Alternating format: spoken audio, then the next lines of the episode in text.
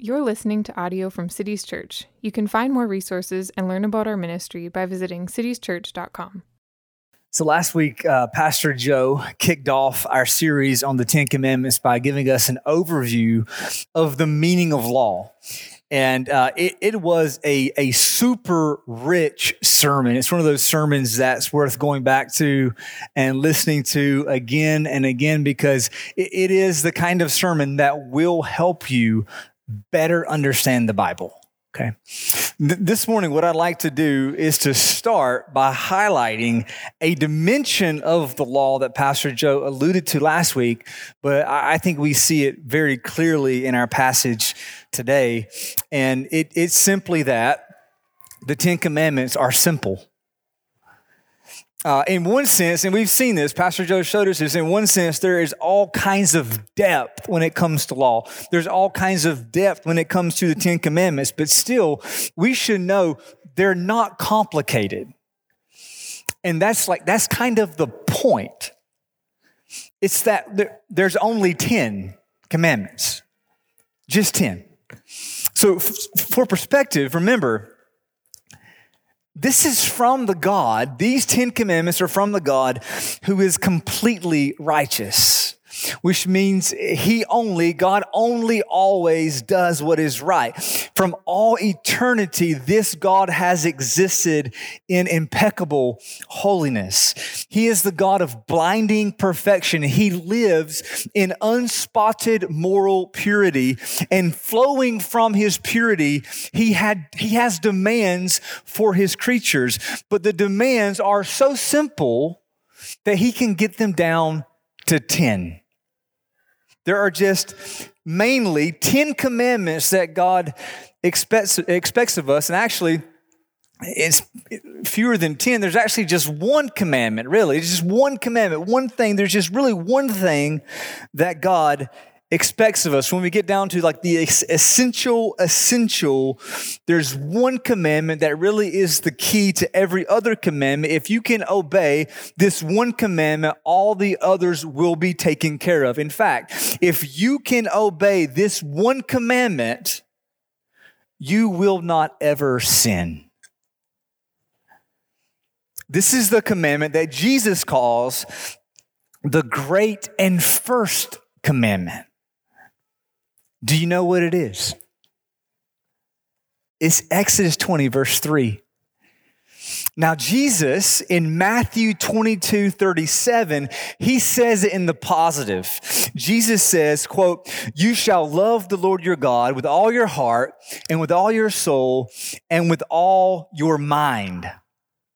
And that's the same commandment that we see in Exodus 20, verse 3, except there it's in the negative. Yahweh says, first commandment, Exodus 20, verse 3, you shall have no other gods before me. Only worship Yahweh. That's the first commandment.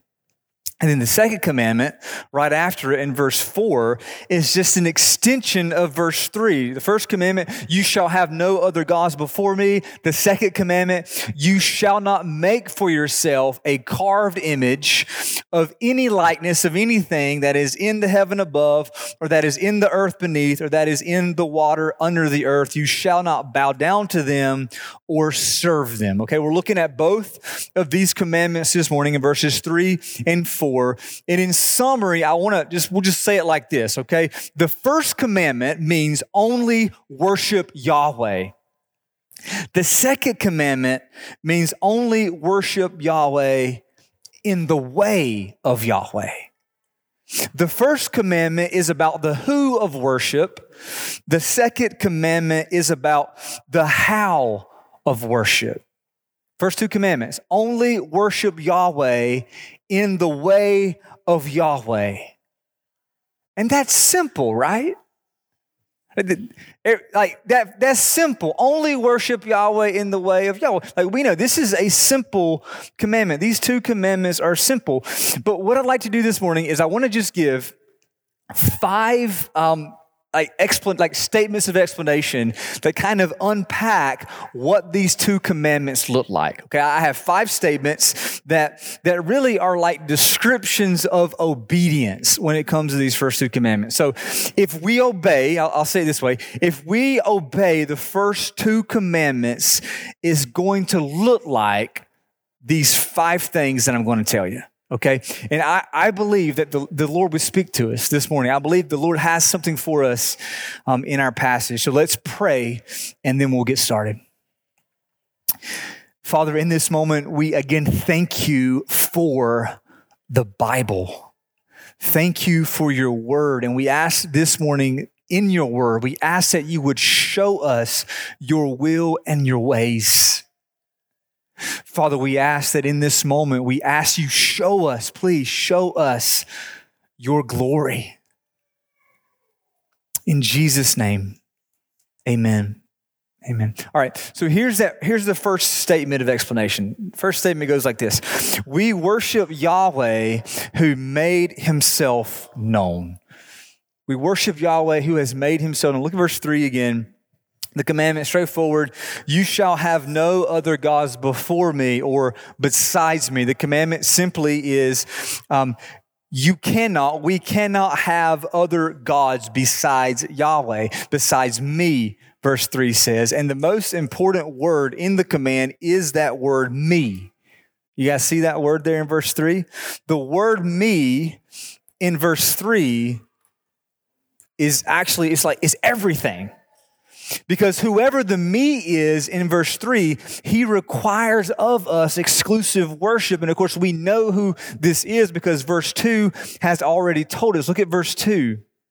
The first thing that God says in verse 2, He says, I am Yahweh your God who brought you out of the land of Egypt, out of the house of slavery. You shall have no other gods before me. So, beneath the first commandment and beneath all the commandments is that Yahweh is your God and He has saved you, He has rescued you. See, this is why it's important that we keep the Ten Commandments in their proper context. Okay, we don't want to just snatch these commandments out of what's going on here. They're part of a story. And this story is what we have seen so far in the book of Exodus, even going back to the book of Genesis. Yahweh, your God, in Exodus 20, verse 2, is, we know, the creator of heaven and earth and everything that is. He is the one who called Abraham by grace back in Genesis 12 and determined to bless all the nations of the earth through him. And so he made a promise to Abraham. And now in the book of Exodus, Yahweh has remembered that promise by rescuing Israel from their slavery in Egypt. That's what we see way back in Exodus chapter 2. Remember Exodus 2? This is just before God speaks to Moses in the burning bush. Remember, God saw the suffering of Israel and he remembered, the text tells us, he remembered his covenant with Abraham, Isaac, and Jacob. And so, out of his great love, out of Yahweh's faithfulness, he calls Moses and he reveals himself. He tells us his name in the book of Exodus. Remember that? And remember, he tells us his name not as a way for us to control him, but he, it's actually just the opposite. If you remember in Exodus 3, Moses wants to know. He says to, to, to, to, the Lord, he says, What do I tell people when they ask me your name? And, and Yahweh says, I am who I am. I will be who I will be. There is no other way to define me other than in terms of myself, which means if you want to know me, watch what I do. If you want to know me, pay attention to how I make myself known. Look at my mighty acts of salvation. And that's exactly what he does. And we see this over and over again in the book of Exodus. Yahweh acts in the world, he acts in history, and he does it so that you shall know that I am Yahweh your God. Over and over again, we see this. Yahweh reveals himself to Israel. He reveals himself to be the holy God who saves his people through amazing signs and wonders in triumph over all the gods of Egypt, stronger than the power of the enemy, sovereign over the heart of Pharaoh. This is Yahweh your God. This is the God who has rescued you. Now worship only me.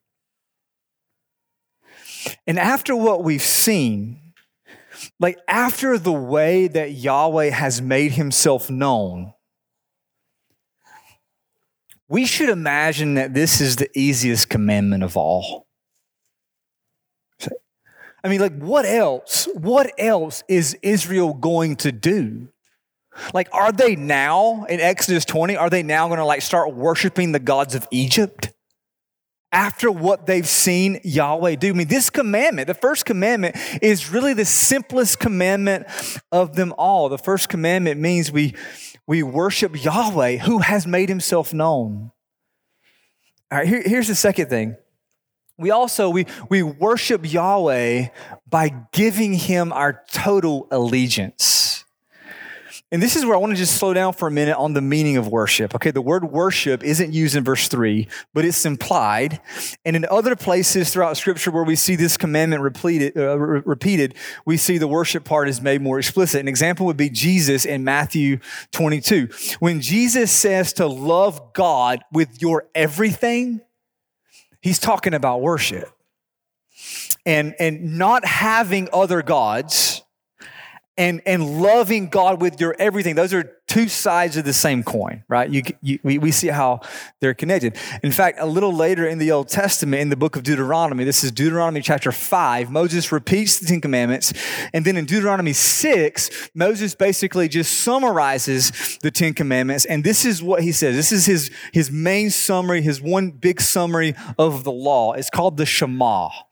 And it's in Deuteronomy 6, verse 4. He says, Hear, O Israel, Yahweh our God, Yahweh is one. You shall love Yahweh your God with all your heart and with all your soul and with all your might. That's what Jesus, that's where Jesus gets it from in Matthew 22. And again, if, if we do this, if we can obey Deuteronomy 6 4, everything else will fall into place. We understand what the Lord is saying here. We understand what Moses is saying. Yahweh deserves our exclusive worship, and our exclusive worship means our total allegiance. And our total allegiance means we love Him with every part of who we are. In other words, when it comes to the worship of Yahweh, we can never worship Yahweh and dot, dot, dot. It's not how it works. Total allegiance. Total allegiance means only Yahweh gets all of us. Only Yahweh gets all of us. And of course, again, this makes sense. Like this is this is still simple here because because of who Yahweh is, after what he has done. I mean, can you imagine just loving him with like 60%? If you're Israel here, could you imagine only loving him with like 60%? I mean, this is the holy God who saved you. How could you not give him everything? This is where we start to see the problem of sin, okay? Yahweh, of course, is worthy of our total allegiance. That part's simple. But in our sin, because we are sinners, this is what it means to be a sinner. It means that we fail to honor God with what he deserves. And so rather than give him everything, we give him the 60%. Like, like, like, like most of me worships him. Like most of me worships Yahweh, but like there's there's still some parts of me like I'll get to those later. I'll give him those parts later. And what, what makes this so easy to do is that 60 percenters are, for the most part, good people. I mean, 60 percenters are church going people. 60 percenters might have a solid theology with fine intentions.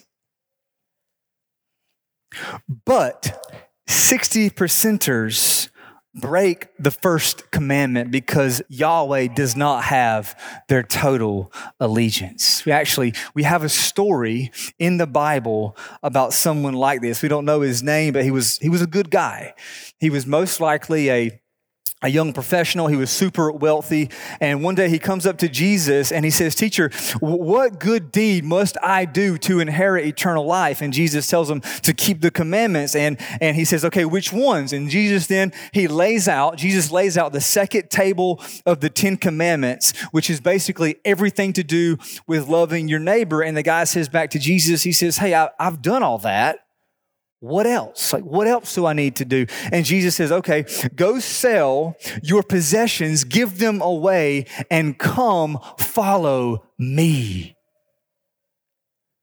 And you won't believe what happened next. You won't believe what this guy did. The Gospel of Matthew tells us that he was saddened. He was saddened. Jesus tells him to follow him. But he was saddened by what Jesus said, and he left Jesus because he had great possessions, which means he had another God. See, he kept the second table of the Ten Commandments. He was a good guy. But he could not obey the very first commandment. He tried to have other gods besides Yahweh. And when Jesus told him to get rid of the other God, he could not do it. And notice what this means it means he could not have Jesus.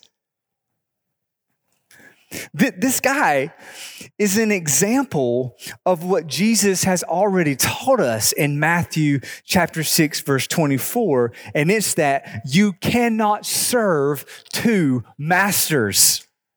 Doesn't work that way. You can't serve two masters, which means 60 percenters can't actually follow Jesus. Like they just can't. They might look like they do, but they can't actually follow Jesus. This is why Jesus said things like, if you're going to be my disciple, you have to hate your mom and dad. Jesus said that. That's supposed to get our attention. Jesus saying things like that is supposed to stop us in our tracks, and we're supposed to say, What? Wait a minute. What?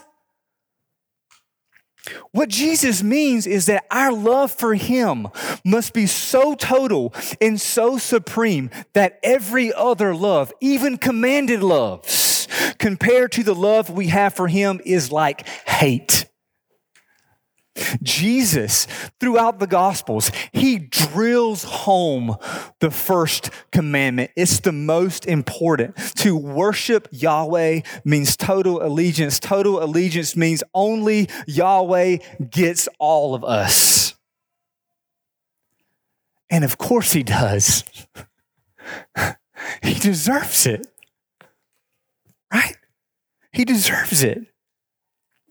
Here's the third thing we see we worship Yahweh by rejecting his rivals, by rejecting rival gods. Okay, this is this is another step in total allegiance here, okay? It's the more negative angle. The commandment in Exodus 20, verse 3 is no other gods. Okay, so the exclusive worship of Yahweh means we have to say no it means that we really have to reject rival gods. Okay. When I say rival, like I want you to hear me say it like rival. Okay. Like that. Like Yahweh doesn't actually have rivals. Okay, he doesn't share a platform with anyone. He is not one God among many. Okay, so when I am talking about rivals, I don't mean rivals with Yahweh. I'm talking about rivals for our worship. Okay, because that is a thing. Yahweh is holy, He's above and beyond every so called God of this world. But the gods of this world do compete for our attention, and they will get our attention unless we cautiously reject them. We really have to say no. And I think this is harder for us than it should be. Uh, probably because um, it's probably because of how these other gods look, these little g gods, how they how they look. When you think about you know little g gods, um, I think it's common for us to think about gods like Allah or Brahma or Baal or Vishnu. You know these are these are are false gods who have names. And it's easy, I think, for us to assume that we've said no to these other gods because we don't feel any pressure from them. I, would imagine that very few of us have probably come to a fork in the road where we had to choose between like Baal or Yahweh. Probably not, right? We, we've probably not been in a, in a position like that. It's not our situation. But here's the thing uh, with the word God here in the Hebrew. The word God is the word El, and it basically just means like power. It's a power, it's a deity. And and so when you hear verse three, hear it like, you know, you shall have no other gods before me. You shall have no other gods before me. It's not just talking about false gods with names, but it's every kind of God slash power that tries to steal your allegiance from Yahweh that make sense? No gods before me is any kind of God slash power that tries to steal your worship. And all of a sudden, now when we, when we think about it in that light, all kinds of things come to mind. What tries to steal your worship from Yahweh? What tries to steal, rob Yahweh of your total allegiance? Whatever that thing is, that is a rival God and we must reject it. And I think the, the biggest rival God in our day, the strongest power in our day that wants to rule us is, I'm going to call it the God of secularism. Um, I think we should think of secularism as a little g God of this world. And it's really a way of seeing the world. Okay. It's, it's, we could also call it functional atheism. Okay. Secularism is a power that pictures the world with the true God completely removed from it. It's a picture of the world absent of Yahweh. And this picture of the world infects everything. This power infects everything. Everything from how we think about security to how we look at sunrises. Okay, just Think about security for a minute. Um, uh, the Westminster Larger Catechism, which, which is, is a reformed catechism from uh, way back in 1647, it gives an elaborate explanation of the Ten Commandments. Like if you every commandment, there's this long list of like different sins that uh, that are um, that you know, we should forbid because of these commandments. The first commandment, there's a long list of all these different sins that if we obey the first commandment, we for- forbid these sins. And one of these sins is this word called, this phrase called carnal security.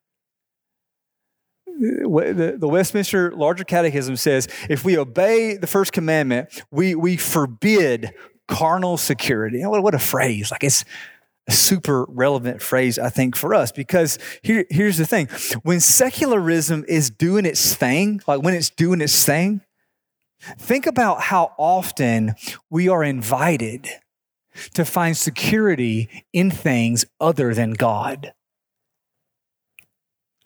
Like in a world without God, this is secularism's picture of the world. In a world without God, in the pretend reality where Yahweh is not real, how do you think advertising is supposed to work? In a world where God doesn't exist, what do you think they are trying to sell you?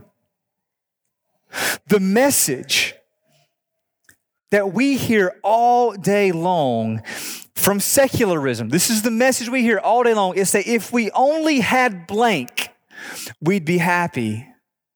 we'd be fulfilled.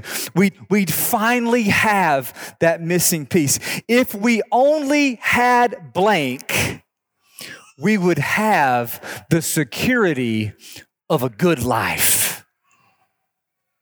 Secularism sells us carnal security all day long. Be- because, yeah, I want you to get, get how this works. Because secularism says there is no God, it must sell happiness and security through God replacements. Does that make sense? They've removed God from the world. And so, in this world where there is no God, they have to then sell us happiness and security through God replacements. In a secular world where there is no God, the God replacements are meant to be the things that we're told to buy every single day. It's the stuff we buy. And I want to be clear about this. I don't mean that we don't buy stuff, okay? What I mean is that if we buy stuff, if we buy things looking for the security that is only found in Yahweh, we are breaking the first commandment. It means we have other gods besides Yahweh.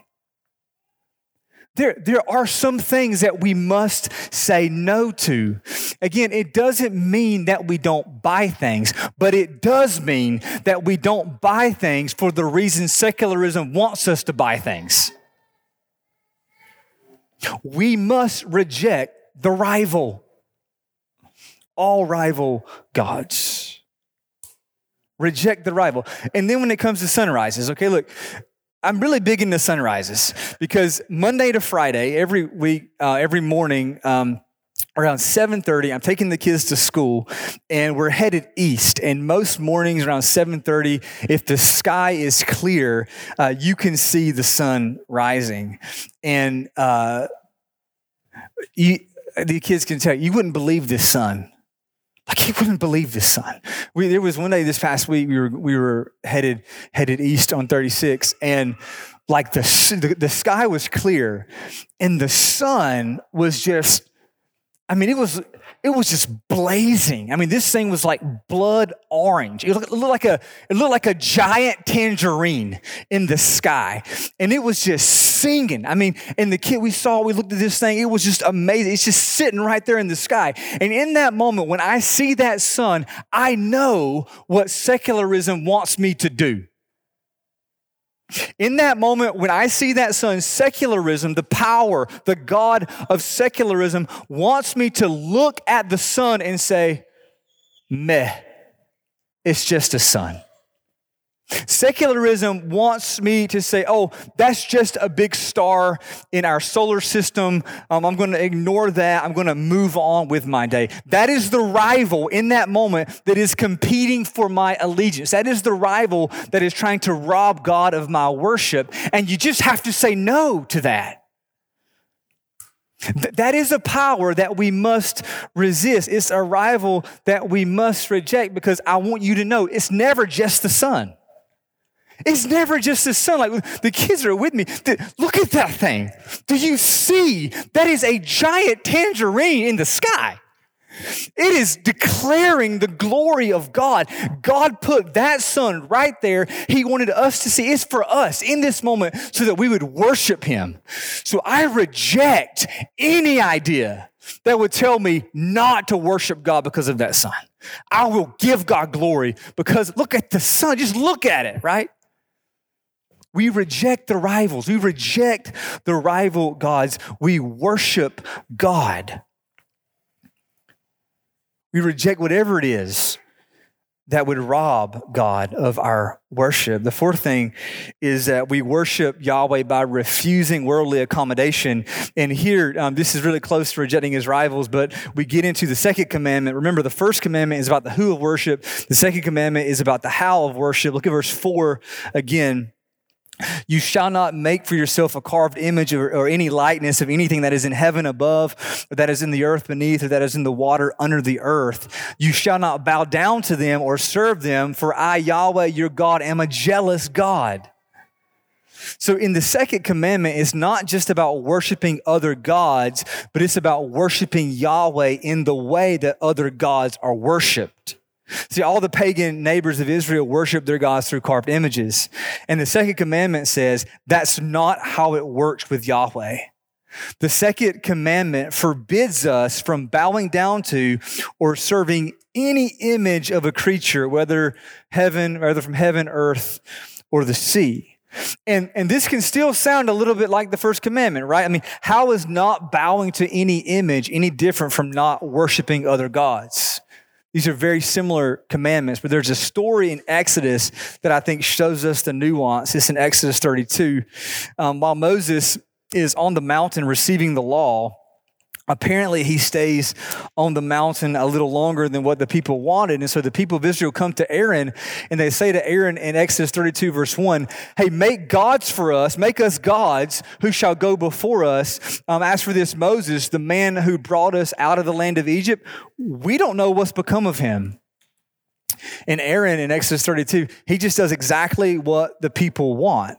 He takes their gold and he fashions it into this golden calf. And all the people look at this golden calf and they say, These are your gods, O Israel, who brought you out of the land of Egypt, which breaks the first commandment very clearly.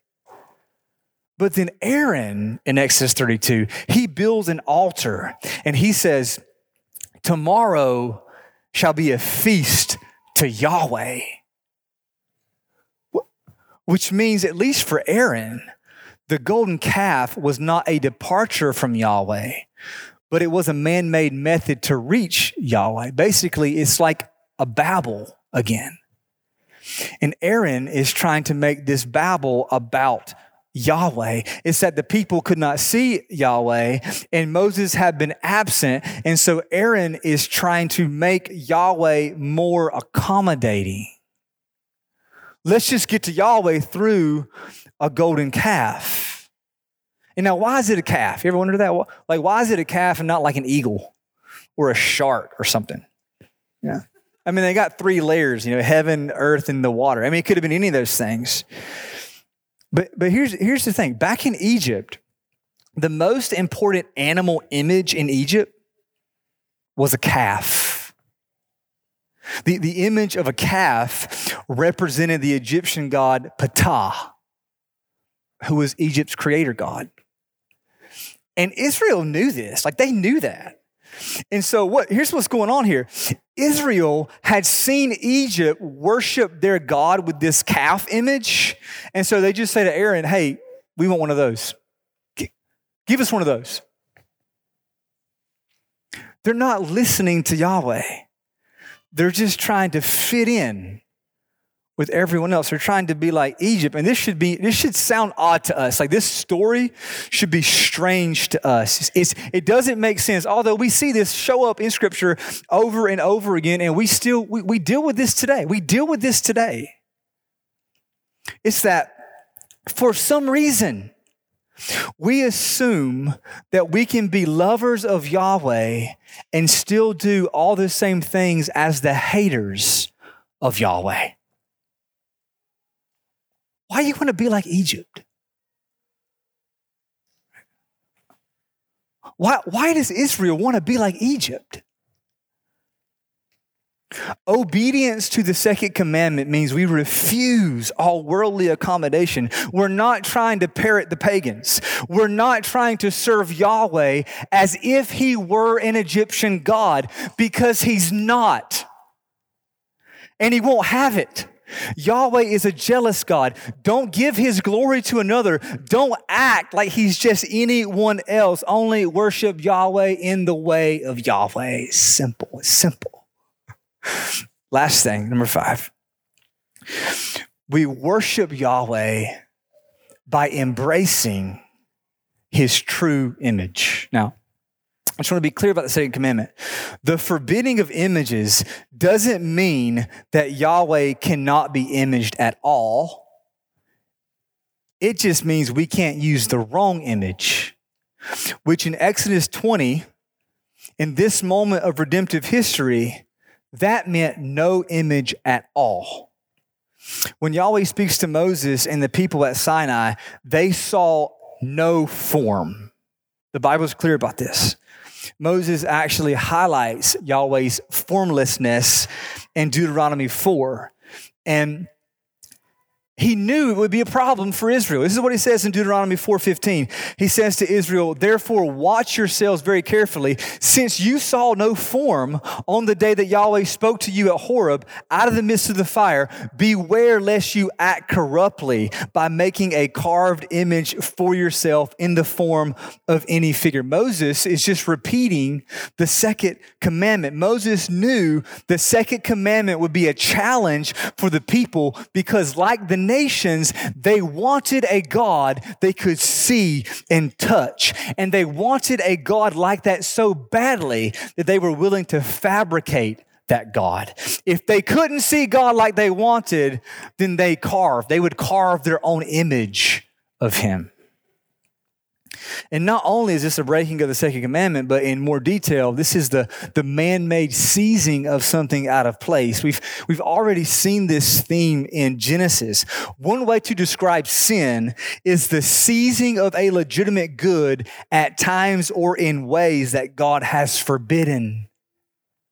Listen, it's not evil. It's not evil that Israel wanted to see and touch Yahweh. It's evil that they demanded that of Yahweh at a time when Yahweh said no. And in their demand, they devised their own solution. They carved their own image rather than trusting Yahweh's plan, which would mean later that he would indeed give an image of himself to his people. Later on in redemptive history, when the fullness of time had come, God sent forth his son, Jesus Christ, who is the true image of God. The apostle Paul is absolutely clear about this. In Colossians 1:15, Paul says Jesus is the image of the invisible God in 2 Corinthians 4 4, Paul says that, that we must see the light of the gospel of the glory of Christ, who is the image of God. Hebrews 1 3 says Jesus is the exact representation of God's nature. Jesus himself says in John 14 9, if you have seen me, you have seen the Father. So Yahweh, who hid himself at Sinai, the God who had no form, who Israel could not see or touch, he has now revealed himself in the flesh and blood of Jesus Christ. And the apostle John says, we've heard him. We, we've seen him with our eyes. We have touched him with our hands. Jesus is God manifest to us. He is the whole fullness of deity dwelling in a human body. Jesus is one person with two natures. Jesus is God and man. Obedience to the second commandment means we reject all false man made images and we embrace, we embrace the one true image of God, who is Jesus Christ, the living, breathing, real image of God. And although at this moment in history, we've not seen him, right? We've not seen him yet. But Jesus means, Jesus means that God has a face. God has a face. And one day, we will see him with our eyes and we will touch him with our hands. Yes, we will see him and we will touch him. And until that day, every week we remember him at this table. Yahweh, who has made himself known, Yahweh, who made himself seeable and touchable, he also made himself breakable. J- Jesus humbled himself to the point of death, even death on a cross. And he did that for us. Jesus died for our sins, which means Jesus died for all the ways that we have broken his commandments. And on the third day, Jesus was raised from the dead so that whoever believes in him, Whoever believes in Jesus will be forgiven and saved and welcomed into the worship of God, which means we only worship Yahweh in the way of Yahweh, which means we only bow to Jesus. It's simple. It's simple. That is the good news of the gospel. It's the good news of the gospel. And this morning, if you if you trust in Jesus, if you only worship Jesus, if you bow to Jesus alone, in this moment, we, we, invite you now to eat with us and to drink with us at this table. We're going to serve the bread first. His body is the true bread. Let us serve you.